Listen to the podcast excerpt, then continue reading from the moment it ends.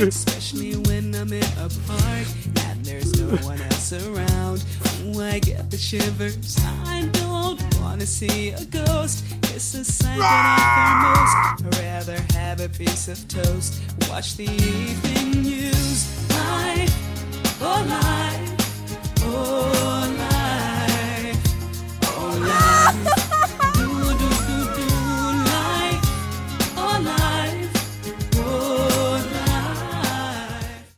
Right, what you want Funny. tonight, Dave? I am on uh, San Miguel. Oh yeah, Yeah. What, what you on? I'm on Piston Head. Piston. I like the sound of that. It's uh, got a skull on the can, and it's uh, I discovered it in like you know one of those uh, home bargains type shops, Oh yeah. and it was uh, on offer for 69p. Oh, no, 59p a can. Though they are the small cans, but it's very refreshing, Dave. It's a very nice beer. Very nice. I would recommend good. it. Yeah. We've gone a bit posh tonight because I was drinking Leffe with my good lady wife whilst watching Ozark before. And Is any um, good that? It is. It's very good to be honest with you. I can't, you know, because I'm not going to venture down any kind of unrecommended uh, Netflix ever again. You know, it's got to be something that's got like really serious reviews for me to even go down it. I think, Yeah. especially after that, the folly of that Archive 81. Fuck off. I, I saw that post. Oh my god! I don't even know what it is. Is it a documentary or a? Ah, the premise is brilliant, but it's one of these found footage things, you know, like found videos of this cult that Mm. existed, and the premise is quite good, but it just it's so draw. It's like pulling teeth. It's Mm. so drawn out, Mm, so long-winded. I just have to say, Lee, I apologise in advance. There's an intermittent buzzing at my end. You know, I think it's coming I off a piece of. My, yeah, I think I picked that up. So, I think it's uh, on my equipment. I think it might be off the headphones. so uh, apologies to the listeners in advance in case there is some uh, buzzing on the recording. Yes. Um, but anyway, Dave, we're not here to talk about Netflix, are we? no, fuck them. but they are part of the problem. They certainly are So tonight's episode is life. Live. Thinking about it just makes it worse. It's true. life, mate. What did What you it- think when I proposed that idea? What how what did it say to you? Well, it's in a massively broad subject, Lee. You Yes. could go in many different directions. I was thinking that um, you could go, or you might want to go in the kind of the ridiculous nature of life, the the ludicrous nature of modern life, and people's priorities. Yeah. um, the the the finite nature of life. It's a very obviously significant thing. But what would you like to say on it, Lee? Well, you got it in in the second one there, Dave, about the ludicrous nature of modern life, because this is where I, w- I was coming from, Yeah. and I've been, uh, and this is probably what's prompted it. I've been reading like Mark Fisher, I've been reading Zizek, and you know, although they're both brilliant writers and they they lift the veil Mm. of what is really going on, you just end up feeling absolutely hopeless and uh, helpless at the end of it. Yeah. Because, uh, especially Fisher's writing about capitalism, which is uh, spot on, how, how capitalism is just in everything. You know, you, you cannot escape it, whatever you do, and it's it's bulletproof, and there is it's subtle. You know, this is the thing. I mean, a lot Mm. of people wouldn't necessarily notice how controlled they are by it, Mm. but once things are pointed out to you, which which Fisher does amazingly, really, plenty of things I haven't thought about. I think the depressing thing is that that he's made a case for saying that we're stuck with it. You know, there's never going to be any change in society because capitalism has won. And I think Zizek said it's easier to imagine the end of the world than it is to imagine the end of capitalism. Wow. Yeah. Well, ultimately, the end of the world will come about from humankind. Will come about because of capitalism. That is it. They, they will meet. They will. They will meet at a sharp right angle. That's what will happen, because Mhm. the world will eventually succumb to capitalism unless capitalism makes a massive U-turn. You know, and I'm talking about climate change. I'm talking about the miss disconnect between most people and the natural world. Huge Yeah. disconnect. People do little things that they think are like green, but in reality, the very nature of the rest of their life is incredible. The carbon footprint's massive. And even people who preach to us about changing our ways and the world must change have got like these enormous carbon footprints, like David Attenborough, for example. You know, David Attenborough, right, goes on about how the world must change, but he's, he's he's front and center of this incredible establishment. He's such a massive royalist for a start. Yeah. He's, he's a huge royalist. He does all these shows for the BBC that get sold worldwide. They used to get sold on DVD Uh, and video all the time, which needed to be manufactured, that got exported all around the world. You, you see what I'm saying? Yeah. So he's a part of the problem. He's not part of the Dave. solution. That- You know, again, you've pointed something out to me that I would never have thought of. Well, Attenborough. Attenborough is it's like the Royals doing the same. Prince Charles goes up, but Prince Charles's carbon footprint is fucking enormous. It's like the BFG or something, you know. His carbon footprint is massive. So he goes on about the environment, but it's it's idiotic. And it's like saying, well, oh yeah, well I've done that, uh, but actually now, come to think of it, you can't do that. Um, no, little people. that sounds people. familiar, Dave. That sounds familiar. Yeah. A bit topical, what you're saying there. You have to do that, but we don't. But it's exactly that. It's, it's exactly part of it, Lee. It's Yeah. like that, that whole ruling class mentality. It's the whole ruling class mentality, and that's what Johnson comes from, and Rees-Mogg and all those lot. They've all been told all their lives that they are the chosen ones. I remember this person that I know, very nice person, very very intelligent in many ways, but he was expounding on this idea that there was like a ruling class, like a sort of gentry that knew that they were born to rule, and I was basically telling him to fuck off. That that was absolute nonsense. That that's that that is the problem, not the solution to Mm. the world. The problem is is that these that few people with the power and the money who absolutely believe in their own narcissism that they are born to rule. And that's been going on for years. That's been Yeah. going on. They've all done it. I think the world in the last five or ten years has maybe the last decade has been the beginning of the end. Uh, It certainly felt like it for me. In many Um, ways. I, you know- I hope not for our kids, you know, but But so many bizarre things have happened, not least the election of Trump and Johnson. These two fucking buffoons but The- incredible. are leading yeah. these these superpowers. Yeah, yeah. you can't quite believe it, can you? And um, just the uh, the explosion of social media as well, which is obviously uh, having a massive damaging effect on everybody, whether they know it or not. And uh, the other thing that I noticed was uh, about five years ago, walking into Waterstones, and front and centre were all these what would probably be called self-help books. Do you remember? Have you ever heard of The Secret? Yeah, that was massive on it. the secret, which is un- unbelievable concept, this idea that you can just wish for things and they will appear. Yeah. You know, using the law of attraction. But it was all these other ones like um, the subtle art of not giving a fuck and the chimp paradox. It was just suddenly that anxiety and depression, you know, not only was it being becoming an industry in itself, you know, the wellness industry, you know, that's become huge, hasn't it? It just seemed like, why are we living in an age of anxiety? Because life's supposed to get better, isn't it? You know, when you think about how the future was always depicted, Mm. it was always like this big improvement. You know, people were freer, they were Mm. working less, they were happier. Technology was our friend. It was there to make things easier, and it was almost this utopian existence. Mm. And it's not turned out that way, has it? It's it's gone the opposite. It seems like things are much much worse. Now, in many ways, they're not. I mean, you know, a lot of people will say it's never been as good, and you can probably find evidence for that. But I think in terms of people's mental health and their well-being and their anxiety and and the economic situation, it's getting worse, and it, there's no sign it's ever going to get better for me.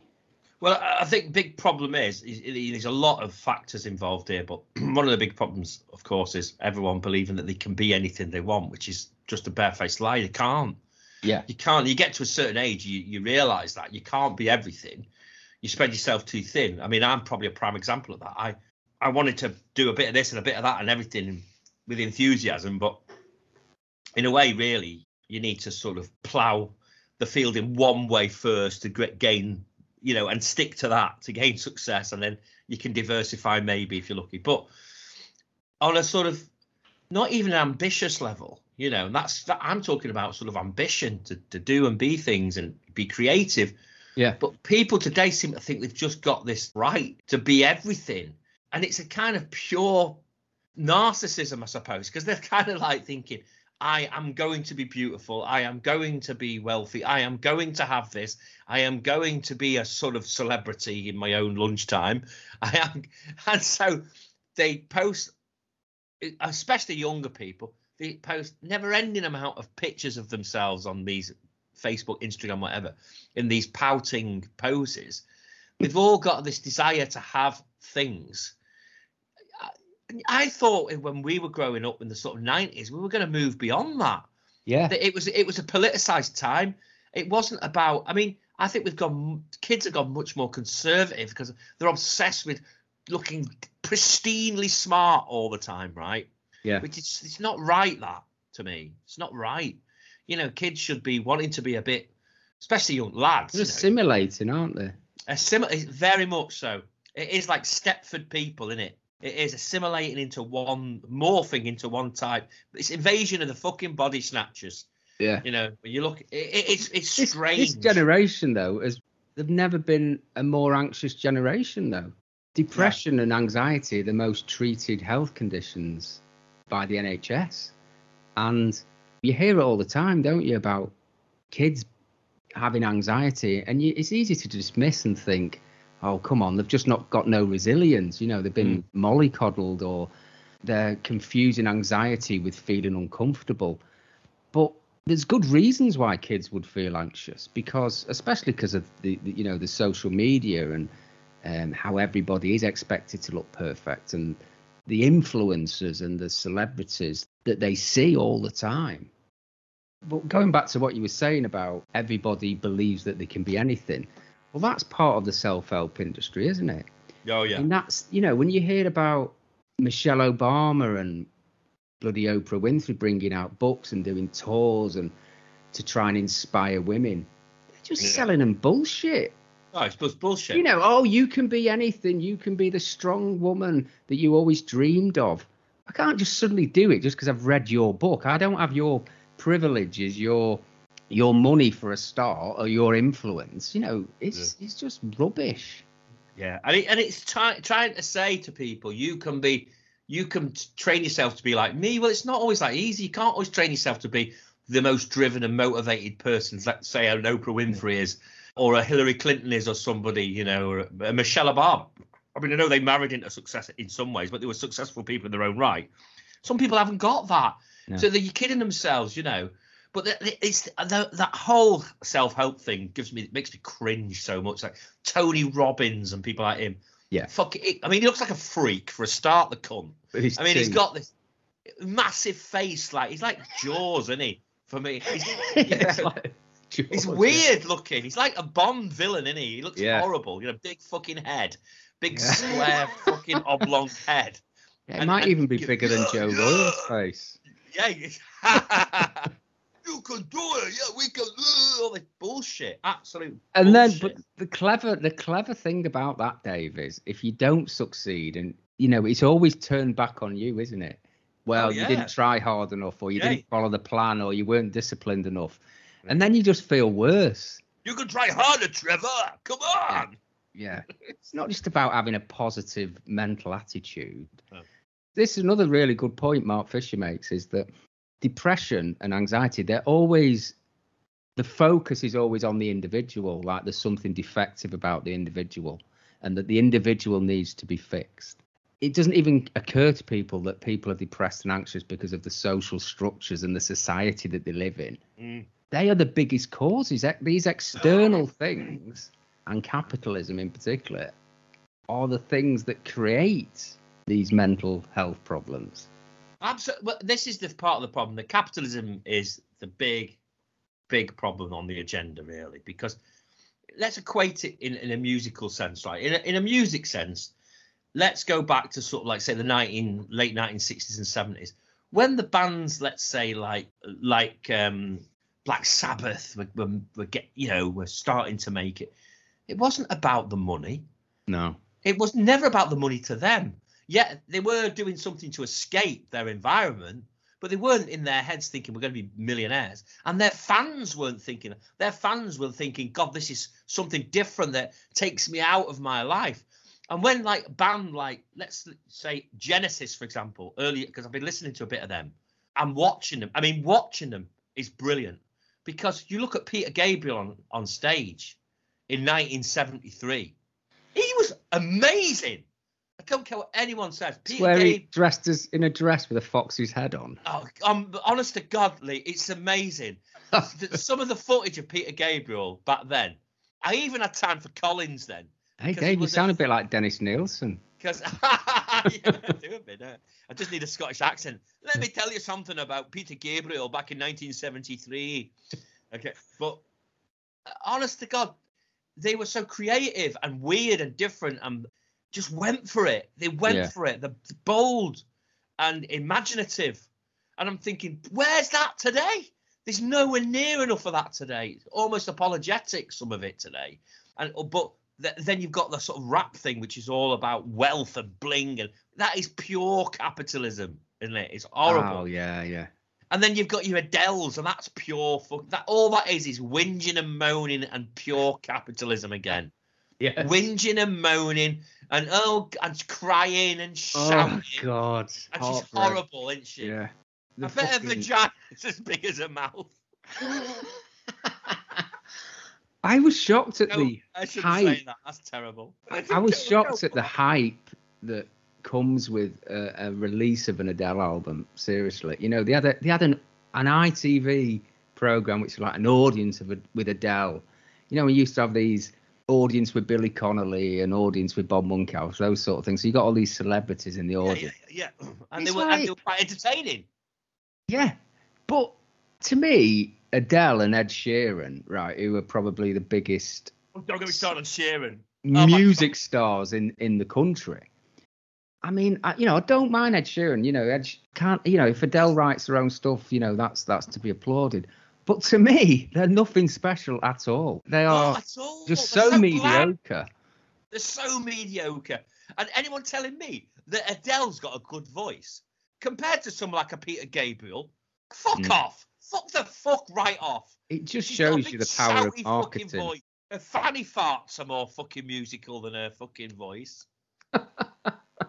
What's interestingly, you touched on music there, Dave, is that music and the alternative side of music, you know, the non-mainstream music that I've always been into, that is to me the the thing that you can always fall back on and use it to get through the hideousness of everything else definitely. Yeah, yeah. retreating into great art, whether it's music or films or Yeah, books. absolutely. You know, I mean, certain genres and certain bands they still have the integrity and they're still able to. Sure. avoid- And thank God for this Yeah, I mean, this is podcasting is good because Absolutely, because it's it's selective to what people might want to listen to and want to Yeah.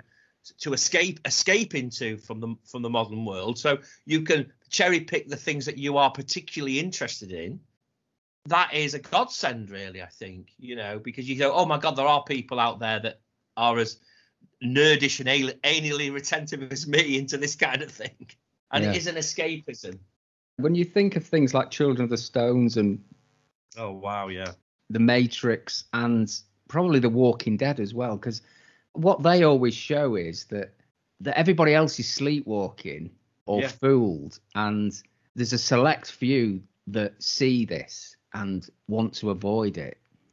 The Matrix is probably the most accessible way to look Sure. at, at that, you know, with the red pill and the blue pill, you know, which one do you want to take? Do you want to just Mm. live an, a life in ignorance uh, Mm. or do you want to actually see what's going on?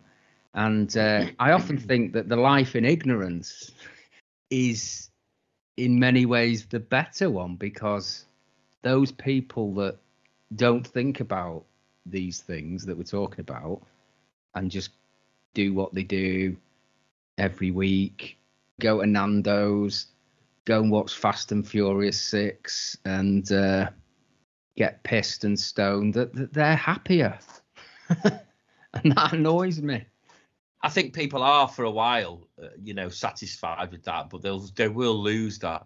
They will lose that, and then they will be. That's when the depression sinks in, sinks in well, I and they don't. I don't mean to be act all superior or anything, but if you're of a sort of low intelligence, you can be happy being ignorant. It's usually the intelligent people, and I'm not putting myself in that, but the No, more, you are, intellig- more intelligent that you, that you are, the more you see what's going on, the more you can see through the bullshit. Just because you know that it's all bullshit and you've you've Mm. discovered the trick, it doesn't really give you any comfort, I don't think. Especially when you can see that things are never going to get better. Yeah. And I'm not really a, a misanthropic person. No, no, you're not. No, no. You know, I try to be positive, but comes a point where it does get to you. Yeah, I, I'm with you. Really, to be honest with you, mate. because- Especially as it doesn't have to be this way. No. And the fact that you, we are controlled by the elites. Oh yeah. controlled by this thing, this malevolent but subtle Well, you, called capitalism. And you can understand why a lot of people who are who get sucked into certain viewpoints and suspicions of power brokers and people within power and they do suddenly then get suspicious of why are we having these jabs all the time? And why are we having to do these te- you know why are we having this extra control on our lives? The reality with all of it as well is so much of this is about the fact that it looks bad if they don't do something about it. But the majority of people that have been really ill with COVID have either been really old or terribly unfit. There's been a few cases where, oh, Yeah. yeah, this really fit athlete had a really bad. There's always going to be a few incidents like that. But the reality is, we're an incredibly unhealthy nation of obese people who oh. have bought into, and they probably voted Brexit. they eat loads of fast food.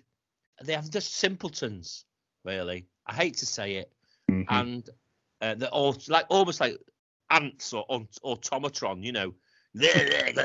consume, consume, right? yeah. and that's been a big problem obviously and of course there's been an, an issue with people of uh, minority and there's a, probably been a, a big thing that doesn't get talked about enough with the vitamin d thing so white caucasian people have dealt better with covid than black and asian people because they haven't got the natural vitamin d defense because of the pigment of their skin right Yeah. so david davis of the conservative party was saying uh, and and uh, not not David Davis, Iain Duncan Smith was saying, please, people, I really believe you should take loads of vitamin D. And I thought, well, good for you, because is it going to hurt? It, you know, you, No. you, you take vitamin D every day. It's not going to damage your body. Vitamin D's there. You, you can take I'm vitamin sure there'll D be somebody on the internet that tells you that it will, that it's It's got a 5G chip in it. yeah, that's it. But uh, vitamin D uh, is there for your for your bone structure and your immune system. That's the whole point of vitamin D. It aids your immune system. So anything that aids your immune system is obviously going to help to fight something that's a foreign body in your body, isn't it? Like you say, fair play to Duncan Smith. I mean, Duncan Smith was always uh, cast as a you know, you know a typical Tory, wasn't he? Yeah, yeah. uh, and he was in charge of the uh, the uh, welfare benefits and stuff. yeah. But I saw this program. I don't know if you saw it th- earlier this week. It was uh, it was called uh, "The Decade the Rich Won," right? And it's all about the financial crash. And I think this was another reason why I felt so depressed, you know, about how the world is, Yeah, yeah. is that the way the bank, you know, the bankers and the banks, they just got stronger and even more cockier Yeah. after After, after the crash because of they knew they were bulletproof. Yeah, you know, and there was one former banker on there who was saying everybody was being encouraged to take even more risk because it didn't matter anymore. We were always going to be bailed out by bailed government. out. And I can understand reluctantly why they had to be bailed out. You know, I don't know enough about economics to say that that was the only solution, but they fucking did not use that money for what they were supposed to use it. No, of course they didn't. They did not, because obviously the, the economy was stagnant for like five years and it was virtually impossible to get a mortgage because they just used it to buy property, to buy more stocks and shares, and they were just hoarding wealth. Of course. Part of the problem is, and uh, all parties have been guilty of this. New Labour were very guilty of it because they, you know, they backed the idea of the banking industry being our flagship industry. That's why it was like New Labour, New Britain. It was buzzing. There was wealth and all this, but part of that was like pushed up by the banking system in Britain, wasn't it? But the reality is, and this is what we're the more and more we're going now into the 21st century, and especially with the whole climate change thing, is that we see the folly of a lot of things in capitalism. The overall idea of capitalism just it, don't work without big regulation. It needs much more regulation. Yes, great point, Dave. And that's the that is the big thing, isn't it? That there's no regulations. It's No. free to do whatever it wants. Free to do what it wants. And the big part of the problem was is with Thatcher was the worst one really for it. I mean, you know, if you want to lead a path back to Thatcher and fucking Reagan to fucking up the modern world right there, because they both bought into this idea of free economies, free markets, ru- ruling the roost, and letting go of all our big utilities. And look at it now. We've got all this huge problem with uh, electricity bills. If it was nationalised, we'd be much more powerful. Got all these stupid little companies, you know what I mean? Fucking people about. Half of them have gone bust now, of course. Um, the, BT, BT. Let's be honest, shit compared to how it would be if it was nationalised. The railway, come on, it's Yeah. a no-brainer. The railways. Yeah, that's another thing I was thinking about. What makes life shit is this constant pressure to find the best deal every year. You're paranoid that you're getting ripped off for your phone or your insurance and your energy. So We you have to switch. same You have to do all this comparison. You know, it's I- like every fucking year it comes up. I can't When I- escape it. when I transferred to Eon, I said to them, absolutely carte blanche. I said, you are going to give me the same fucking tariff that the Queen gets, right? or I don't want to know you, right? I want the best, best possible electrical tariff you can give me, or you can forget. And they never, you know, they haven't. Oh yeah, we'll do. Of course, we'll do. They do anything, anything for you when you get in the foot in the door, aren't- these people? Yeah, yeah. But I, this is what I use. I said the Queen. I want the Queen's tariff. Is What, she with what Eon? you then? charge the fucking Queen?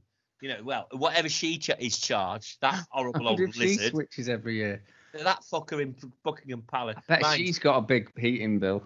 massive heating bill. The amount of fucking property she's got. First of all, the she gets the size of it. heating paid for because of it. She's she's a million years old, right?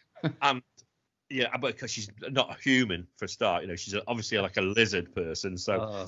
she's not 95 she's about a thousand let's be honest and um, Well, thi- this is another thing that's uh, a big thing in the modern world, isn't it? The the retreat into conspiracies and uh, the comfort people find by finding alternative narratives and Well, basically is just where- believe it, choosing what to believe. You know, And oh, I don't is where- like that version. I think I'll choose this one. And that seems to be like a perfectly acceptable thing to do these days. it does it does and actually that was the point i was going to make about these sort of anti-vaxxers Uh, you know i'm not an anti-vaxxer myself you know i'm Yeah. really not um, but the bottom line is that um, I understand why people have gone in different directions because they don't trust the cronyism of politics. They don't trust establishment, and who can blame them of that? Hmm. I don't trust establishment, and sometimes I go down the conspiracy rabbit hole, usually in a hmm. different way. But I'm certainly not somebody who believes in establishment, and I certainly don't believe in monarchy, and I certainly don't believe in public schools, and I certainly don't believe in the so-called ruling class. I want to tear them all down. Yeah. You know, and I think most people with a brain should want to tear them all down. There's lots of people in communities who do amazing things. There's lots of super intelligent people who never get the chance or the opportunity. Hmm. But there isn't really luck when it comes. That this is a great point, I think. There isn't really any luck involved when it comes to some of this this establishment lot. People like Johnson and Rees-Mogg, right? They've had it there all along. They've been waiting for it, knowing it was coming their way. They always knew. They went down the road. Eton, Oxford, Yeah, there's a, there's a there's a stepping stone There's a step process, isn't there? Absolutely. And you go this way and you meet that person, you get X, Y, and Z. Well, it's time we brought them all fucking down. You do poli- you do politics, philosophy, and economics at uni, don't you? Yeah, yeah. And that's how you become an MP. I don't want to be blowing trumpets about my son's education, but he is doing very well academically. And he's been approached by a, um, a Welsh body called Seren. And what they do is try and get bright kids. So there's been a selection of about five to six kids in, in my son's year, and he's one of them. And the idea is to get bright kids from comprehensive schools and push them in the right direction so they go to the top universities. It's a concerted effort by the Welsh government to get working class kids and normal, just normal kids. Is this sponsored by Doritos or something? no, it's it's. I think it's just part of the Welsh government, and the idea oh. is, and they go to these these little online lectures and stuff about different things because they're bright, because they want desperately for decent, normal working class kids to get into the Oxfords and Cambridge and the Edinburghs and the London School of Economics, and not just the fucking privileged lot. To get the working class kids in Well, that- there. That's a that is a um a ray of light. Then it's That's- that's brilliant. It's a hear brilliant. Uh, when I that's heard been it, doing for, done for the right reasons. I was not only delighted that they'd approached my lad, which obviously uh, we thought was pretty amazing and great, but more importantly, we thought, wow, this is a great thing because this is what we believe in. Let's Mm. try and change the ways a little bit, change this terrible si- situation of select few getting through. That that- Yeah. it's not who you know, Oh greasy yeah, yeah. fucking palms, the greasy pole. Britain's brought on it. I've, I, I think part of my, you know, this thing about life, Lee. Part of it is that I fucking hate a lot about Britain. I really do. yeah. I hate this, uh, this jingoism about it being great. I hate nationalism for a start. I hate Welsh nationalism. I hate all this.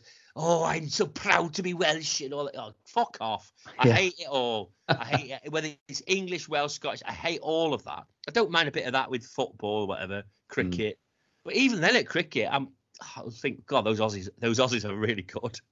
I admire the way they play. So I'm never that. You know, I'll support England because they're my team. It's nothing to do.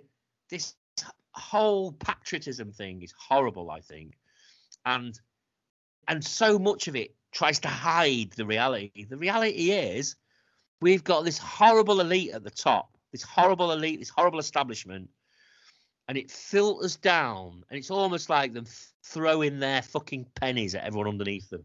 Mm. Hate it.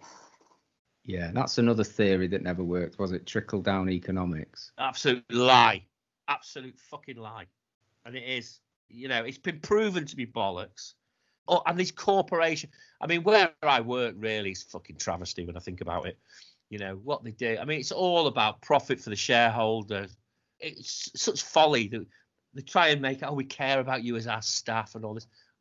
I've worked for two chari- charitable companies, you know, and one. This is oh god, I hate to confess this, but I'm going to say, I, you know, one was like a public, a small public school too, which is like against again, again. I mean, the jobs that I've had recently pretty much all go against the things that I believe in. Which uh, But this is what you have to do, Dave. This is But I have to make money thing I have to because you're survive. trapped. You need to pay your mortgage for the Yeah. next 20 Yeah, years. exactly. Because again, we've gone down that route. We've got a mortgage. We've got we got a bloody rent kitchen. fuck's sake. I moan about it and think, oh God, look at them, like really invested in that bloody whole capitalist way of life. But the reality is, I have two. You know, I can't. You're stuck either way, aren't you? What do you do? You rent for the rest of your life and just see Yeah, all that money feel go down the drain. and you yeah. and you know in, in this country you've got the most fucking weakest tenancies Yeah. of probably all of Europe where the landlords can just fuck you off after six months for no reason. Yeah, So- it's- You're forced into buying a house and, and saddling yourself with a huge mortgage until you're 77. So it's Hobson's choice. The It's great. housing crisis is a fucking scandal. it's a scandal, but it's it's created the biggest problem of all because I think more people would have been living more diverse lives, more um, you know, they would have followed their dreams more, they would have done this, that, and the other more if there was more opportunity for very good council tenancy. You know what I mean? Council houses, or the lack of them in this country, are, is the biggest abomination and scandal that Yeah. anybody could ever wish to look at. If we had really good housing, really good, cheap, and effective council housing, you know, the money in people's pockets, the opportunity to spend, this idea of, you know, this created this incredible false economy because of the ha- because of the cost of houses, Uh, and the idea of people only really making any money, especially with in, when interest rates hit rock bottom, the only way people really making any money was buying and selling houses. You know, because you can't save cash and see it as an investment. You know, could you? Because interest rates were so low. It's hilarious when you when one of the banks makes a big fuss of this new ISA that's on the market, and uh, it's, it's a 0.2 percent more than than the last one. I know, it's like you work out how much you'd get after about 10 grand for a year. It's like When it started, it was about eight percent or something. You get on a fucking. You get No, they're like fucked they're like 1.4 percent now. I know. I think know. the Well, that's what I'm best ones you can get. when they first came out though God, and i was dubious about them when they were like about six percent you know it's Mm. like why tie up any cash i've got for that really. It's bollocks isn't it? It's bollocks. I mean it is really only houses or you know what you've got saved in your bank account you know there's no but the thing is with i think people if they thought they could pay so much to a council that was really uh, you know a very negligible amount of money and do their houses up as however they wanted because it was basically a home for life, which a council house used to be. It still is in some respects once you get past the introductory tenancy. Whatever you made, you had your council out, you could do whatever you wanted. Go on lavish holidays if you wanted to. Do whatever if you were lucky, blah blah blah. And if you weren't, you could still live a really nice and interesting life. It was a much fairer, you know, got into Yeah. this crazy scenario of people f- killing themselves just to pay the mortgage. Exactly. And Nick Clegg said when he was in coalition with the Tories that they were having this discussion with some of the Tory ministers, and he thinks George Osborne was was there, and he was the one that that said it. That he was pr- putting forward this proposal to build more council houses, and and George Osborne was like nonplussed. He was like, "Well, I don't understand. Why would we do that? You know, they don't vote for us." No, he couldn't They see don't past vote that. for us. Spoken like a twat who, who had a tatton seat. Northwest fucking Cheshire cunt. Do you know what I mean? this is the problem with the Tories. This is the thing. Could never vote for them, never support them because they're so blinkered. All they believe in is the elite, the establishment, the moneyed. They're so blinkered in their vision. They haven't got a broad vision. They haven't got a broad vision for the future. They haven't, and they've fucked in, they've fucked Britain. They have. They fucked Yeah. it over. And it's only these, it's these tragic older people that vote for them that keep them in power because the rest of the population hasn't got enough belief in them one way or another. I, I don't think I know anybody that, that votes for them, but billion millions of people do. Is it all the people down south? Do you think? Because old people go out and vote. Yeah. Yeah. Young people don't, and they should. But the Mm. part of the problem with young people is half of them don't think they're going to be heard, don't think what they, you know, say is going to matter, and half of them haven't got a bloody clue either, And they just can't be asked, can they? and they can't be asked. Yeah. Yeah, they were talking about like the, interest them. you know, very often general elections are set up during festival season, aren't they? Oh, you know. they? Oh yeah, it's That's clever, isn't it? yeah, Tories will always do that. They'll Yeah. they'll set up a general election when the festivals are in there. That's what I'd do anyway if I was a Mm. strategist. Because Yeah. all these kids want to go, all they want to do is party and try and fuck other kids, you Yeah. know, in festivals. They don't want to go and, and vote, even if they might. Sounds like a description of Jimmy Savile then, Dave. yeah, yeah. What the party and fuck kids? Don't you worry, Margaret. You just listen to me. You'll say when the Radio One Roadshow is on, that is the time. Oh, now then, we'll say that is the time to hold the next general election because none of the children, and I mean, you know, the 18 year olds, not the ones I like, about 13, none of the kids will go out and vote because they'll be too busy looking at me in DLT. Well, this is this is another pervasive thing, isn't it, Dave? The the way the kids are being brainwashed and bombarded with capitalism through their phones and stuff. And this is part of the thing I was going to say, Lee. This is what they give a shit about. Yeah. They buy into cap, so some of them will think voting Tory is probably a good thing, especially with mummy and daddy telling them how, how they should vote for the Tories. Because if you've got like a fairly affluent uh, household, so a lot of kids are persuaded to vote that way. But- Round here, it's terrible because you got all the hunting lot, haven't you? All that Mm. shower of horrible shit, and all the gentlemen farmers and all horrible cunts. I mean, really horrible, terrible, and they all vote Tory. They all vote Tory. It's terrible. This is why I'm so fucking depressed, Dave. well, because there just doesn't seem to be hope anymore. And you know, I wouldn't know which way the Labour Party should go. I suppose Keir Starmer's obviously trying to go for the centrists, isn't he? And He's boring, Yeah. though, isn't he? He's boring. He is, Does he is, I mean, he he's is, doing but- quite a reasonable job at the minute. With, like you were, if you're a strategist, what would you do? I mean, unfortunately, the Corbyn experiment, if you could call it that, yeah, failed. Though I do feel that the reason it was failed was because of the Murdoch press primarily, and just the monstering he got by the media. You know, unjustified. Obviously, Brexit was part of that. You know, people were more focused on getting Brexit through, so they were obviously going to vote for the Tories. So yeah. it was bad timing, I suppose, in in that respect. very But- bad timing. All they could hear was "Get Brexit done." Get Yeah. Brexit. And what's happened? I'll tell you what's happened. Brexit has been masked by masked. Do You see what I've done there by COVID. It is a disaster. No. Brexit is an absolute laughing stock disaster. and all these old farts with their fat pensions, and I know a lot of them, they don't give a shit now because they just think, well, we've got what we wanted.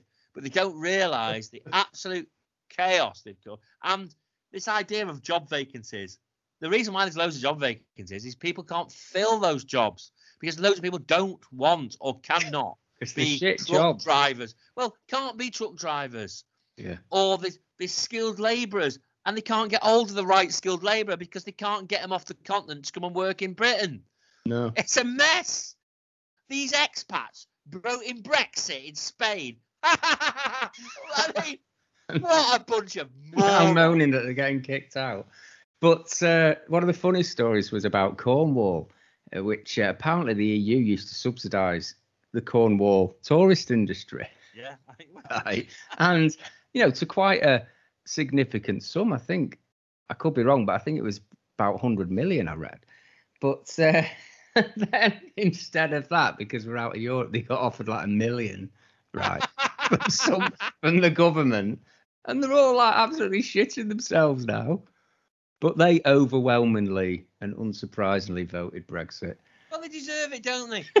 of course they They do. deserve everything. Round here, they, That's the only good thing about Brexit is seeing the people that voted for it shitting in their own mouth.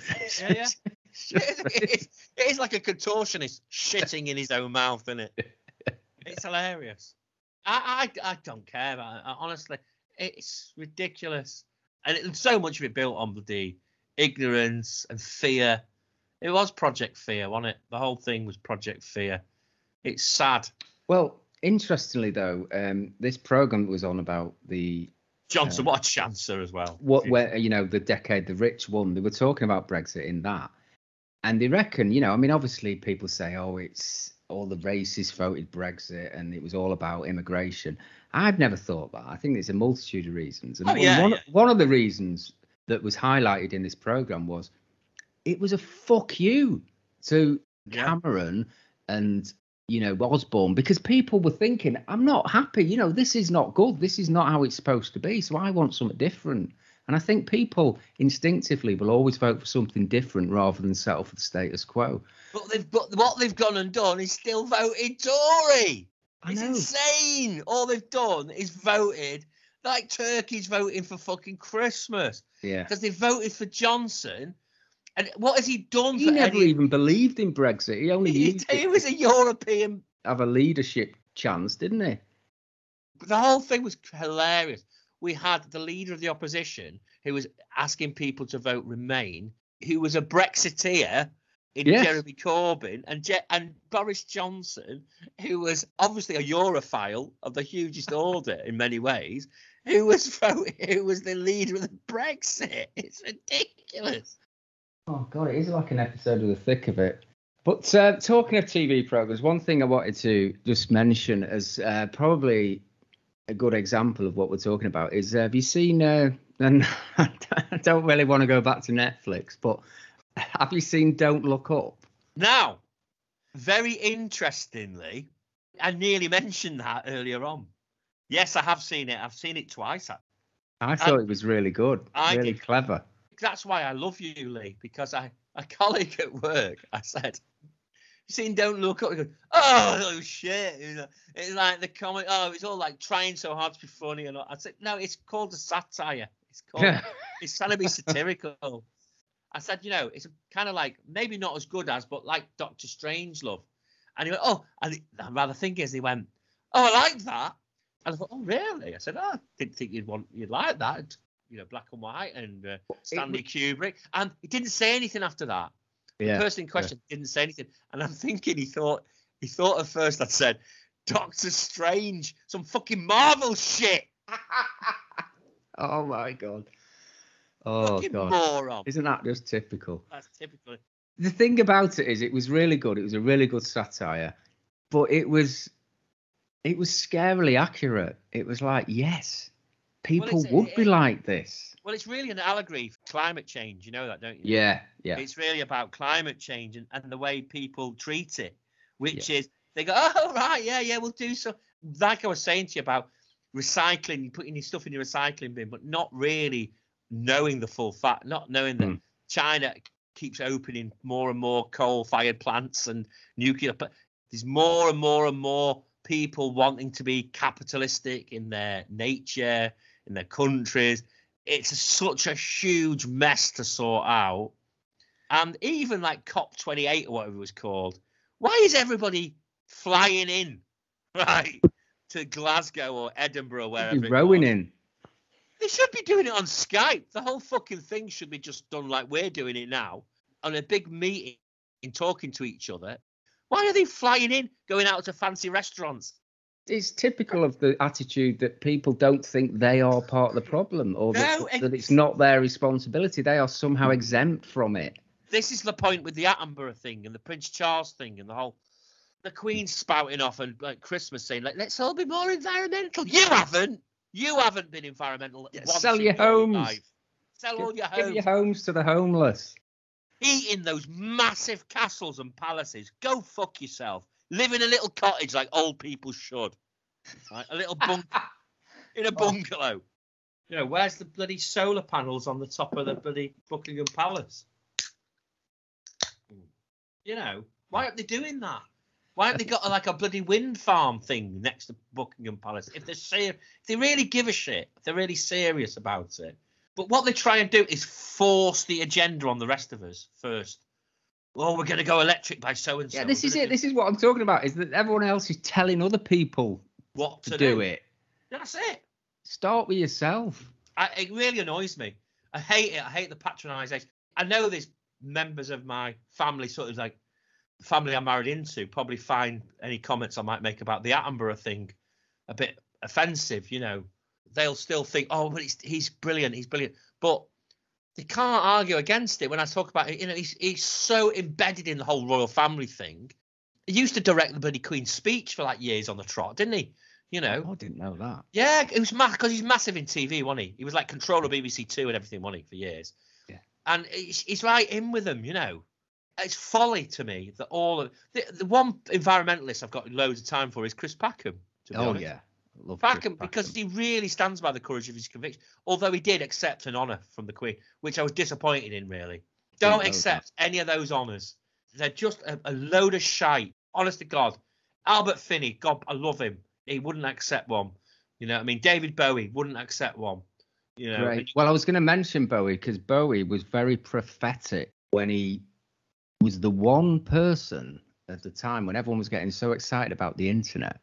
Did you see that interview with him where he Yeah, said, it's amazing. "Hmm, "I'm not, I'm not sure about this. You know, this could really open." Uh, I'm not quoting him or anything, but he indicated that it could open a Pandora's box and it, it might be bad for society. And uh, you know, the internet is great on many levels, but it is also Pandora's box without doubt. terrible because, and I think this is part of the problem, is that you are exposed to the realities of the world through the internet, Yeah, yeah. And what's going on does not make you feel better. It's made our kids probably grow up in certain ways quicker than we'd want them to. Yeah. Really. And you know, I've tried. I've been the one more than anybody in this house to sort of slow down the progress of the technology, but I understand why we've had to succumb to it because of the peer pressure at school. It's a self-fulfilling prophecy anyway in the end because if you don't allow your kid to have the cell phone or the Xbox or whatever, then they will be marginalized terribly at school and possibly bullied. I know a kid Yeah. whose parents didn't do that. They wouldn't let him have anything. He, he didn't even he didn't even have like modern clothing, and he had a torrid time at school. You know. Yeah. I remember thought- Mormons, Mormons at school that were treated like they were so weird Yeah. uh, because they didn't have a telly. This is what happens. But the reality is, we have to, in doing that, and that is a massive Pandora's box. Once you open that up, you've got all sorts of things to consider because the whole gaming thing, you have to control that. You can't let your kids game and game and game. It's very, very damaging. And although we let George game and he does have this uh, connection with his friends through he- headphones and stuff, which is great, we've got to sort of mix things up all the time. I mean, I bought as a pool table for Christmas. It's been brilliant, you know, Yeah. because it's really mixed things up again. And his friends like to come over and play on it as well. And I like, um, it's a great bonding thing with me and him because you know I'm a tidy player and he's he likes to try and beat dad and he knows I know a Not lot. like uh, competitive dad from the fashion. oh no no no no rationing. He's doing No. one four seven. no I, I mean the, thing, the reality is it's like there's a couple of sports that I could be like I was always as you probably know I was go- always good at like snooker and pool. Yeah. and I was really and I'm a good cricketer right? That's about it really. Can throw darts a bit as well but the thing is that I never ever have done the competitive dad thing. However if my lad doesn't think I'm trying he's all over it. He'll be like no no you're not trying. I know you're not trying. That's good. so what we do instead is it, what I do is I install handicaps. So I'll say if we're playing like say a game of snooker, I'll give you a 25 point head start or a Yeah. 30 point head start, or I'll give you if we're playing nine ball pool, for example, I'll say you can have ball in hand if there's a foul, but I can only ever use the spot, other things like that. So I give him concessions, and he'd much rather do it like that. He's happy to do it like that. I still sometimes won't try as well, but he's getting Yeah. good. I will have to re- very soon. I'm really going to have to try because he is starting to get very good. You know, so Yeah. and that's great. That's what you want. That is another thing, isn't it? Consumerism constantly Well, needing to buy new it's- clothes. It's capitalism again. Yeah. Capitalism. Overt capitalism is a disaster. Yeah. It's this idea of we constantly need more all the time. We do need that. We need this. We need an upgrade of There's a that. new season out. Don't wear that shit anymore. I know. I can safely say that I would because I know who I know what I'm like. Apart from wanting sort of access to the internet to have podcasts because there's some variety of podcasts, I'd go back to DVDs. I'd just get like I'd just have DVDs, DVD player. I don't even think I'd be bothered about channels or TV. I, I just couldn't be bothered. I wouldn't be bothered. Yeah. I'd rather invest time watching great films, films that I know are great because I've seen them before. Or as far as upgrades in technology, forget it. No chance. I find it really hard, and I know that it's a kind of a big thing for my lad and my wife. I sort of have to bite my lip a bit because I feel like it's folly. It's the folly of our of our lives spending this money unnecessarily half the time on upgrades of things that we Well, don't exactly need. Exactly because you're made to feel like the old model, last year's model, is bad. This one's got a slightly better camera. You know, the new one's slightly better, and I need that fix. It's all about the fix. It is about the fix. I like it when we're able to sell on something if we've got a new thing. So at least that we've got rid of the old thing and it's gone to a new home, if you like. Yeah. It's been recycled and maybe we've made a few quid from it. If I could be asked, if I could get off my bloody lazy arse and do it, I'd love to just be spending my life just selling on stuff, uh, older stuff. There's a great some a great sort of pleasure and nobility about that. If you could spend your lives doing like a decent car boot sale every day or three days a week, let's say, where you're selling on things that have been used to somebody else and making a Mm. few quid. Wonderful, because what you're doing is you're extending the life of something that would otherwise be just thrown into the fucking recycle center, as Yeah. it's called nowadays, Yeah, or the yeah. tip. Let's be honest, Yeah. the tip, because Yeah. half of it doesn't get recycled properly. No. Everybody's so quick to just dump things these days. No one ever gets things fixed, do they? I've got an excuse now. I can go and buy something else. Yeah, yeah. It's But part of that to get a problem, of course, Lee, though, is there's no economy for that anymore.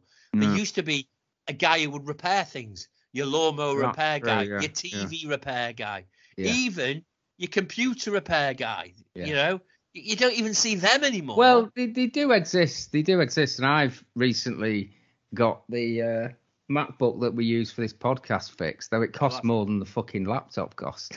This is part of the problem. This is it.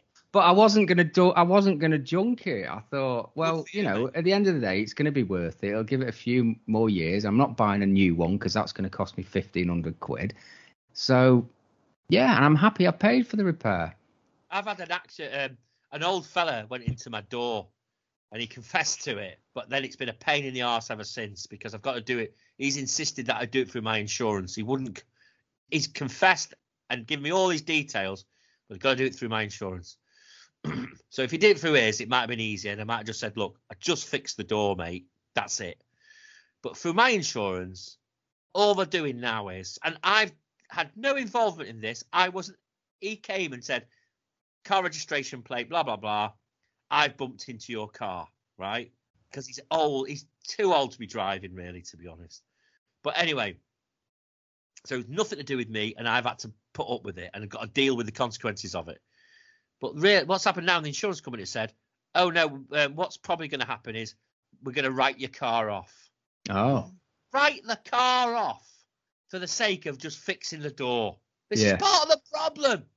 yeah, This is part of the fucking whole problem." absolutely. Yeah, it's just easier, more convenient. more isn't it? convenient for them to take some photographs, take a load of poxy photographs, and say, "Oh, yeah, we're going to give you that amount of money for your car. We're not going to fix it, and they're Well- probably going to pay me less than the. It's, it's about a thousand quid to fix the car door, so they're obviously going to consider paying me less than that for the car, or maybe they won't. It's just that they don't want to do it. All they want to do is. So I've got an option then to keep the car. Well, I'm determined to sort of keep the car because I'm thinking that why should I? I'm not sending that off to scrap. I want to run it into the fucking ground. And, Yeah. and I want to keep my really, really low no claims, like thirteen pound a month I pay for car insurance because I've never Oh. ever made a claim. That's got to be a record. Well, it's pretty good, isn't it? Yeah. It's you know, I don't do loads of mileage, and I've never had a claim. And I said I still haven't made a bloody claim because this other guy's fucking done it. He was about ninety. Again, Yeah. old Brexit Well- Tory. This sort of throwaway society, it's very much what Aldous Huxley predicted in Brave New World, wasn't it? You know, making sort of shit products that don't last, so you need to buy another one. It just becomes a, a distraction and a focus for people, you know, constantly buying stuff. So it stops them realizing that how they're being controlled. Because I was thinking, like, loads of writers have wrote about the future and have done it in a way to sort of warn warn us about what we might become. But I don't think any writer has ever predicted this. This have they? No. And You know, and I mean, usually it's like something really extreme, like 1984, and or it's something wonderful like probably Arthur C. Clarke's wrote about. But Yeah, yeah, yeah. 2001. That's the other thing. I've always been. I've been saying this for years. We always had these grandiose ideas of ambitions of going into space, space stations, pushing out into, further in the further in the uh, the ideals of man. But no, capitalism has it's just a prevented few that. select twats doing it for their own egos. But the we don't even have a supersonic jet anymore. We got rid of Concorde because Yeah. not enough people were using it. It wasn't paying for it. So capitalism has crushed the ambitions of the Yeah. mod. So what do we have now? All we have these. Oh, you've got little technology. You can watch loads of fucking shows on your technology. You know, and weren't we told to try and let, watch less fucking TV? And it's like more TV. You'll have more TV. Go, we're watching TV. Come on, watching TV. when I talk to people, often the conversation comes round to what you're watching on Netflix or Amazon. That's all it is. I just don't fucking have an appetite for binge watching Peaky Blinders or Exactly. whatever else is recommended to me. I, I, I love it when I say, I want look, we're going to watch a film. I'm putting this film on. This is a great. All I ever sit with, I just right. The big there's a one-off documentary called The Rescue. It's about the British uh, divers, cavers who sa- saved those Thai football kids. Oh, was trapped was that when Elon Musk called one of them a pedo? Yes, that's right, he did. And Got um, successfully sued. I'm yeah, brilliant. say. Quite right too. Yeah. Musk, fucking dick. You know, like yet again. Oh yeah, and Bezos, like you say, and Branson. Or we're going into space. Apparently, going into space. isn't Elon Musk's rocket heading for the moon now? I fucking hope he smashes into the moon. I, I mean, he's not in it, unfortunately, but one of his rockets that he launched quite a few years ago, actually, they left it in space, right? So already fucking littering up there. Yes, apparently it's it's been pulled towards the moon. It's quite funny. Amazing, isn't it? The most ambitious thing that mankind has ever done was done in 1969. 1969. We've never ever come close to doing it again.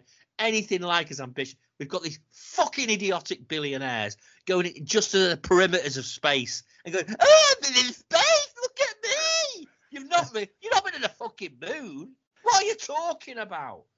Once you reach a, a level of wealth, is that well, they must be bored out the heads, really. So this is why they try to do these things because it's not brought them the satisfaction that they thought it would. Why don't they do something with that money? Help people. Exactly.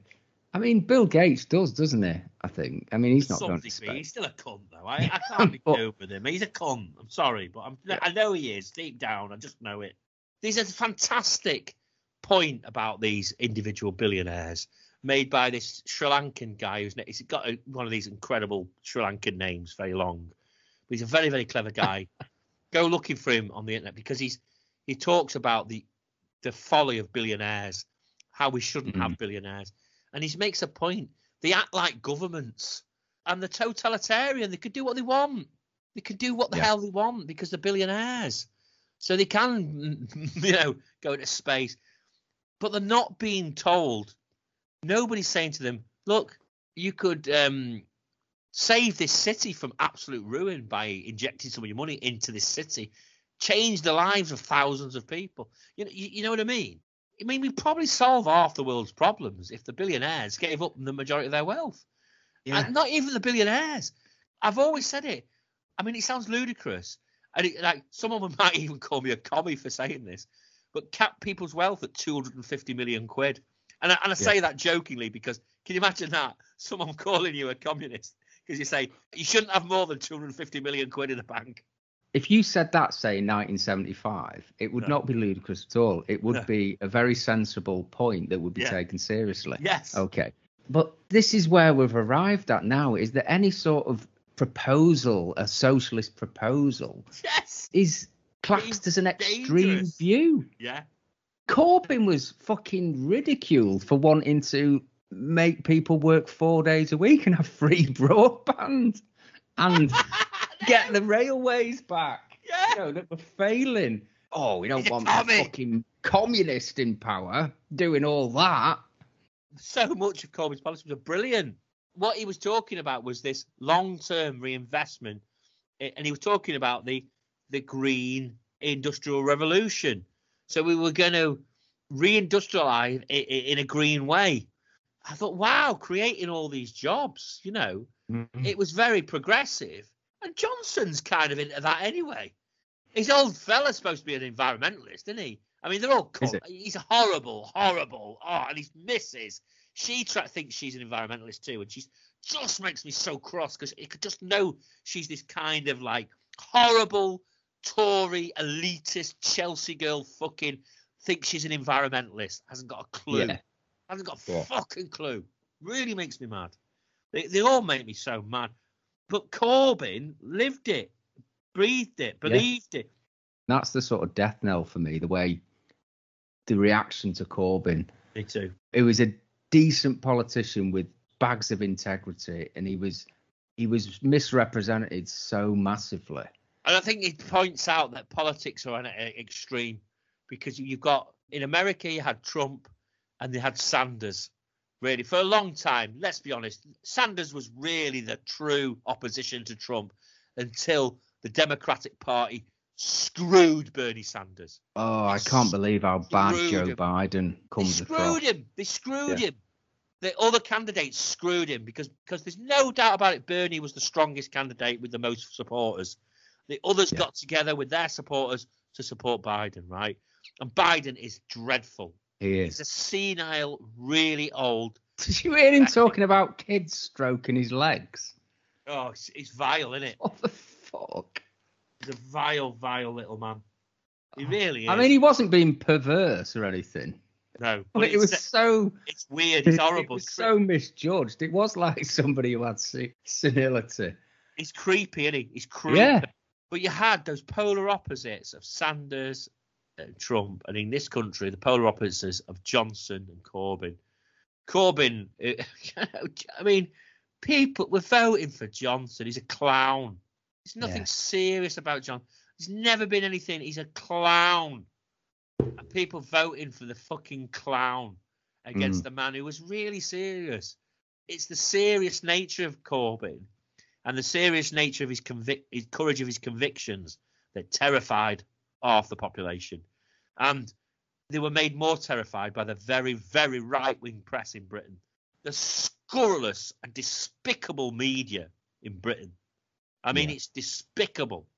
You know, even the BBC is despicable. The only news I'll pay any heed to is the Channel 4 news. Mm. Channel 4 News has got some kudos and credibility, I think. The BBC, fuck them. They're so duplicitous in the in their behaviour. Like, It's like the climate change thing. One minute they're going on about the desperate need to make measures with the COP26, and, and then two stories later, around Christmas time, it was, "What's it going to be like this Christmas on the high street?" It was like, can you not see what you've just done? It's like, oh yes, we need to make such a change to our way of life, but it's Christmas. Another distraction from the hideousness. But one one thing I wanted to mention, Dave, you know, when I was talking about the explosion in wellness, you know, everybody everybody's anxious, everybody's depressed. There's loads of podcasts about well-being, isn't there, right? And one thing I noticed, I've listened to a few, and they are quite helpful, you know. But then, of course, they're spoiled by capitalism yet again, by the fucking adverts that punctuate them. You oh, know, yeah. trying to sell you some overpriced supplements or some fucking slippers that, are, that are like 80 quid. And it's like, oh, God, you just can't escape it, can you? Again, most podcasters, whatever they're doing, whatever their beliefs, they're just so delighted that they might be making some revenue from doing Yeah, that. There's just no care. integrity. There's no integrity. Going back to though the, the wellness and the you know, wellness- because half the time they do preach, oh, you know, uh, minimalism and don't buy things, you know, consumerism is bad and you're just going to make yourself feel worse and it's addictive. And then there'll be an advert for some shit you don't need. Absolutely. Do you know another what the thing that I'm so suspicious about in modern society too, and I've been for a long time, is this encroaching uh, idea of of uh, mindfulness, Oh yes. right? this oh, let's try and use mindfulness. Stop and think. Mindfulness is a is a Tory tool, in my opinion. Yeah. Mindfulness is mind control, really. Mindlessness. It's mindlessness, exactly. It's trying to get people not to get upset or cross about things. Just have to take. But it but again, Dave, like I was saying, it's putting like the way of it's, life it's putting the responsibility on the individual and in the individual. oh, if you're feeling anxious, it's it's about you that you're not dealing with things. Not the greater world. No, it's not the world. No. not the problems that face people every day. In many ways, what we really should be doing is the Peter Finch approach in Network. I'm Yeah. as mad as hell, and I'm not gonna take it anymore. Throw open your windows and Yeah. shout, "I'm as mad as hell, Yeah, and I'm not gonna take this anymore." And that's let's go. Let's force a fucking change. That's cathartic. yeah, That's cathartic. What's mindfulness? Breathing slowly in, long breaths out. Let it all go. Let the fact that you're so fucking pissed off. You know, no, what you want to do once in a while, the little man wants to fucking win. Right? That's what it's about. And I remember somebody saying to me that it was used as a tool in the NHS to keep the staff calm and keep them happy Mm. when really they were not happy. They're unhappy. They're unhappy about the way they're treated, the way they're They're paid. unhappy because they're not paid enough. They're not paid enough. They're unhappy. This is and mindfulness has been used as a terrible fucking tool, and it Yeah. is. I think it is. Yeah. I'm very suspicious about it, Lee. Again, you were saying right at the start of our conversation, the self-help idea. You know, Yeah. it's part of that self-help. Make yourself better, stronger. Mindfulness is part of that. It's like people like Jordan Peterson saying, "This is how you can change your life." Well, it's easy for Jordan Peterson to say that. I, you know, I know he's got a lot of followers. Well, I, prob- I do like him. I'm not saying everything. I know we've had this perfect, conversation before. Then it's preaching, though. It's preaching and telling people how to live their life. What well, he's somebody that suffered massively with depression, and I don't think he's ever come up with mind mindfulness as a no, but he is kind of like he is kind of trying to tell people. Well, no, you're right, Dave, because he has got that book out, hasn't he? Twelve Rules for Life. 12 rules for life. Well, 12 rules for life don't necessarily always fit in No, the individual. no. no. And this is the thing that annoys me. It's like what we should be encouraging people is to be what they want to be. You know who they are as people, and we do. You know, obviously we.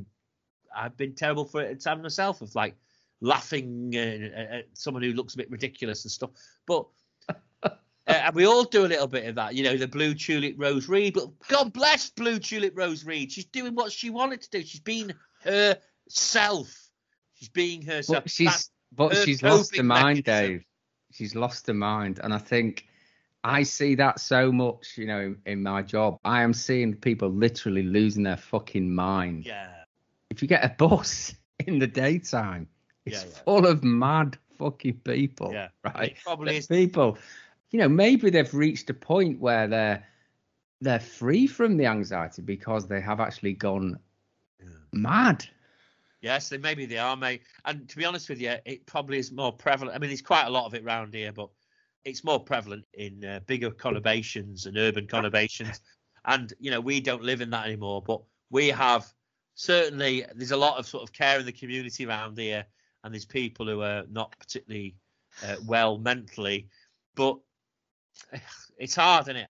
you know, Really it's a build up, a build up of pressure. It's 10 years of fucking Tories, and people are just losing their shit left, right, and centre. I think what people don't realise is is that, that, that uh, certainly the people that uh, you know the self-satisfied lot, and I have to say a lot of the self-satisfied lot are those those either approaching their pension and they've and they've got their house paid for, or the ones on the pension, so i.e. older population, who Yeah. vote for Why are they? Why are they always the cunts that win the lottery, Dave? They're the cunts that win the lottery as well, aren't they? Because they've got this. They've got. They've already paid off the mortgage. It's because Oh, they've we'll got the- treat the grandkids. they've got disposable income, and so they'll buy ten fucking lottery tickets rather than two. Yeah. You know, that's part of it. That's why they all they always win. They Yeah. win, and they're so fucking smug and self-satisfied with it. And most importantly of all, and it's something that needs to be said, hugely needs to be said, and it doesn't get discussed enough ever. It doesn't get discussed. They like to bang on about what they think about society and the state of it, but really they are coming in, unless they get mugged or something. They are bereft of importance within society other than a tool to spend money, right? Mm. they don't have to live through the consequences of political decisions that filter down to people in poorer areas and that, that struggle. They're out of that loop. They Yeah. are totally out of that loop. Yeah. So maybe there should be a cutting off age to vote. Maybe Yeah, when you're 70, that's it. You're 70 years Yeah. old now. Oh, and certainly if you're 70 years old and you've got a pension, say you've got a um, private pension that pays you say twenty thousand pounds a year or more, right? Yeah. Which is ridiculous, you know, to have I that love kind of money, this idea, Dave. right? So, in fact, let's lower that threshold. You've got a private pension that pays you fifteen thousand pounds a year. You've got the state pension, of course, and you've got your house paid for. You can no longer vote. That's it. You're 70 years old. That's it. you can't vote because you don't have anything to vote for. You don't have anything at stake. nothing at stake. You have nothing at stake. You've got your pension. You've got everything paid for. You get your fuel allowance. You got the bus pass. You got the whole This fucking it. I do, I, it does piss me off really They when you shouldn't be hear voting, about. should they? I mean, it's a political decision, but whenever it comes to benefit increases or something, the bloody olds get miles more than someone who's under 25. Just for example, the minimum income for a single person who's retired, right, would be 177 quid a week. But on top of that, if they had rent, they'd get that paid for. They're exempt from the bedroom tax. They'd get the council tax all paid for. Compare that to someone who's under 25. They would get fucking 59 quid a week. They would have their rent allowance restricted massively because they're under 35 and they would have to pay some council tax. So, you know, it really does piss me off when I hear about oh, the old people are poor and they have to choose between eat and heat. They don't. That's bullshit. If if if they do, then you know they're not spending the money wisely. They're probably gambling it or spending on rent boys. I'm not begrudging them that at all. Yeah, but that's the point. You know, because they're not they're not in comparison to other pensions in Europe, they're probably worse. They're not very well off. But compared to other people that are younger than them, they are miles better off. Yeah, miles better. And that, that's the thing is like, I'm not against them uh, having what they've got. I want them to shut the fuck up and stop voting. Yeah. shut the fuck up because you haven't got a clue and stop the fuck voting. And that's the way it is. Really, honestly, that I totally believe that. I totally feel the amount of I work. I shouldn't go on about it really, but I'm going to say I work in a business that has a lot of older clients. They've all got plenty of money. They've all got like nice cars. They're insured up to the bloody eyeballs. They've paid off their their houses. they're always on escape to the country with an, a 700 grand budget. It's ridiculous. It's ridiculous, isn't it? I really find offensive those adverts on the TV as well. Like there's one where the guy just clicks his phone and, he- and he says, "And we go, we love our neighbours, we love it here, this, this, and the other." And then Yeah. this, and it's so unrealistic. It's like this mixed race couple again, you know, the mixed race couple thing. But you, you know the advert I'm talking about, and it says six hundred and twenty-five thousand pounds. Who the fuck? you know, is thinking, oh yeah, great. This is oh a quid's in it. It's a bargain. Only six hundred and twenty-five thousand quid. It's so London centric that advert for a start. It's like the rest of the country. It's like, go fuck yourself, adverts. Go Hmm. fuck yourself. And again, the world of the advertiser that has fucked the brains of, of people. Yeah, well, Fuck youth. Hail Bill Hicks, who in 1990, whatever it was, said, you know, if you work in advertising, kill yourself. Kill yourself. Kill yourself. Just kill yourself. I'm not joking.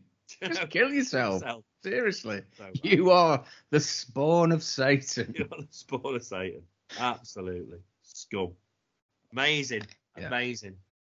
Well, Dave, we uh, perhaps should uh, come to the end here, but you know, you are a much more pessimist, uh, much more optimistic person than me, Dave. Someone who was always looked on the bright side. Well, you wouldn't you wouldn't know that after tonight's conversation, Lee. No, no, but you've always been a sort of upbeat person. Right? Yeah, Let's I put it that way. Right. Yeah, that's that's and uh, because you you are able to cut through all this this bullshit and just find your peace and happiness so do you do you see a positive future or do you see a solution uh, an anti-capitalist solution or do you believe in accelerationism which is basically capitalism will eventually eat itself uh, I think there's there's a good chance that could happen. Can Yeah. I, can I just add the prefix before? You know, you're rightly in many ways, but there's many times that I can be cynical and sarky. I think sometimes my sarcasm and caustic nature can but there's always humor in it well well it's meant as a defense mechanism, but. It can sort of drive my wife mad when it's not tuned in right because I do sound like I'm like having a go about everything in the world. Very Victor Meldrew-esque. But I, try, I do try a lot of the time to do it with a bit of humour. I do try to be upbeat, but sometimes I need that little bit of a vent to let it out. This is a great opportunity to do that. Podcasting is brilliant to do that.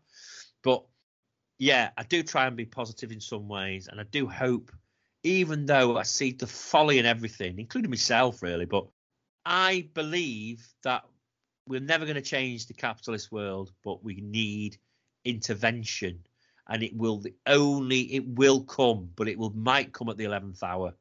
It might not be that we're going to be. A, a, a, I'm, I try not to be a believer in absolutism because I think that if it gets to the stage where capitalism eats itself, we've gone too far for the natural world. You know, and I'm a big believer in yeah yeah. nature. yeah But- there'd be there'd be plenty of damage done But this in the name huge. I mean, we Yeah. could do a podcast talking about the damage to nature, which is would be very depressing because Mm. I'm big into nature, especially since meeting my wife and all the years before we got married. You know, like the more you learn about the natural world, and you see some of the just awful tragedy of it, uh, what's happened. I mean, the the amount of species that we've lost, they drop in the numbers of wildlife. Oh, God, man, yeah. You, you want to read this book? it's Wilding? horrifying. Have you ever read this book, Wilding, Dave? Yeah, yeah, I've I've read uh, I've read Oh. parts of it. Yeah, The amount of, uh, I mean, it's reading just the first chapter or the preface, and it was talking about how many birds. it's huge. Have, you know, we used to have just so many more birds in the Yeah. sky. Yeah. Just fucked up the Well, we- countryside and everything. we just decided to wild our garden. For Yeah, this yeah. year. But and that's the that, yeah. I, I, this is the first time we've done it. To be fair, we should have been doing it for years. We've been living here, and just let the grass grow, let everything grow. People probably think you're mad, and th- th- th- this is where it needs to change. People need to. Everyone needs to be doing it with their gardens. Mm. gardens, you don't want neat little gardens. You want your gardens to be overgrown. You want the nature to come back, and it does. It will come back. You know, like butterflies mm. and bees. You know, insects and things that we all we need. All these things, and I think what hap- will happen if we're not careful, we could end up having a Blade Runner world, and the the effects of a Blade Runner world would be far worse than it's seen in Blade Runner because we won't really be able to survive in the same way without nature. No. So it's that is really terrifying. So if it got to that absolute level of of capitalism eating itself, I think we'd have we'd have stepped too far. You know, we're close to it now. I, I really think that. I think we're close to it now. So I'm hoping that we need what we need is intervention. Can't have But who's going to bring that intervention? who we've got the biggest clown who's ever had the office of 10 Downing Street. The biggest Mm. clown. I mean, it's tragic, isn't it? We're in, we're not in a good place. You know, he could be on his way out, but who's he going to be replaced by? Apprentice candidate Rishi Sunak. it's, it's like that. Well, well, Sir Alan. oh God, they're a terrible party, aren't they? Got oh, terrible, Oh God. terrible people. the only sort of optimism I have, Dave, is that what we've got now has been totally unexpected. You would never have predicted this, right?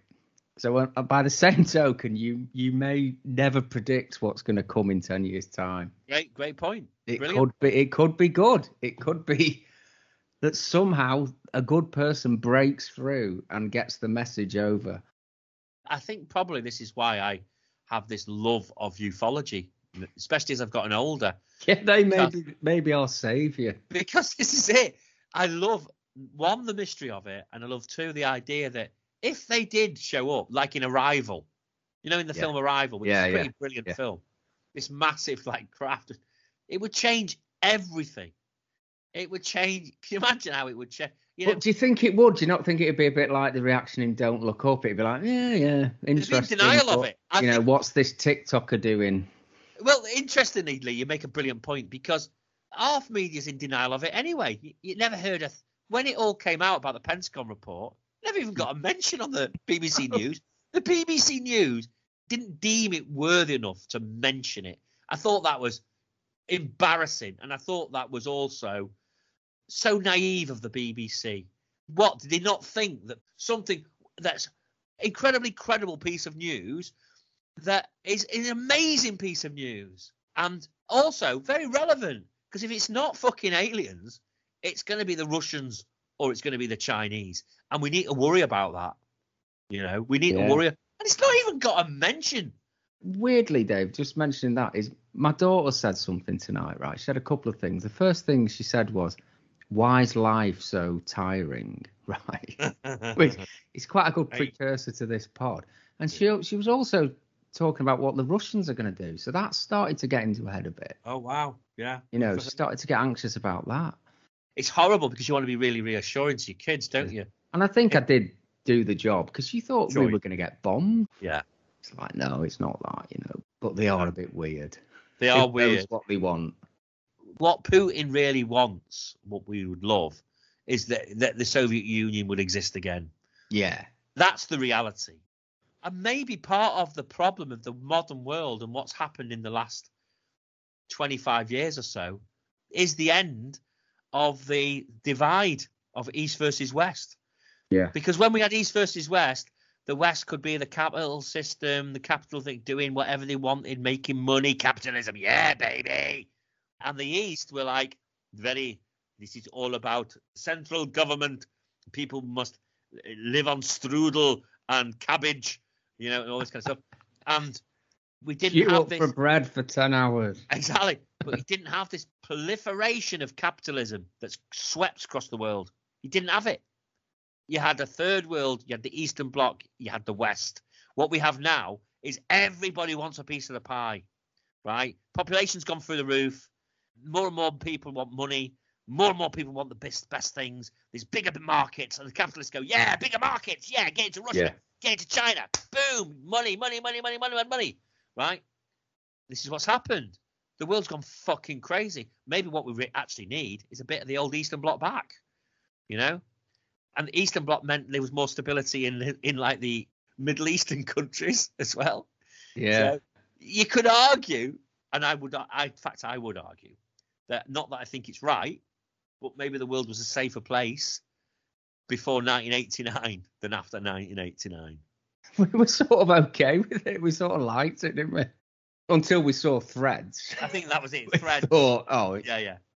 My wife often Yeah. talks about that and says how, how terrified she was that she thought she was going to die. because you'd do it in school, wouldn't you? You'd be designing CND posters and stuff. Yeah, exactly. Yeah. Oh man, that was that's hilarious. It's brilliant. And you hear that voice, that Barratt and the Oak Tree guy, who go, "Now take your family under the stairs." if one of you What's dies, he called him? put them in a. Patrick, uh, Oh, what- Patrick Summit. Uh, such a wooden actor as well. He was going. yeah, yeah.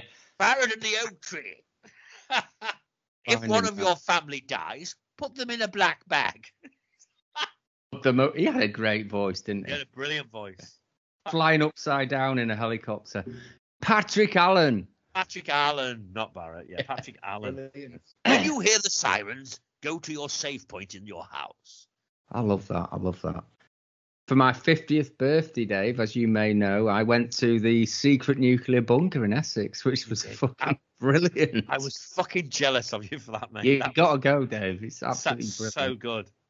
It was amazing. it. I feel very nostalgic for the uh, protect and survive and all that.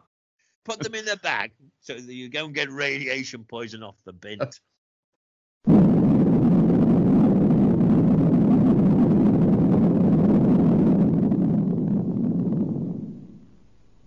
A warning may come quite unexpectedly. We will now tell you what to do if a warning sounds when you are at home. If attack is imminent, you will hear the attack sound like this.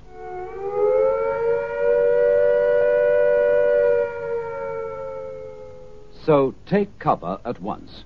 Send your young children to the fallout room, then go quickly and turn off the gas and the electricity at the mains. And draw curtains. Then go to your fallout room and stay there. Stay there. After two days, the danger from fallout will get less, but don't take any risks by contact with it. The longer you stay in your refuge, the better it will be for you. Thank you.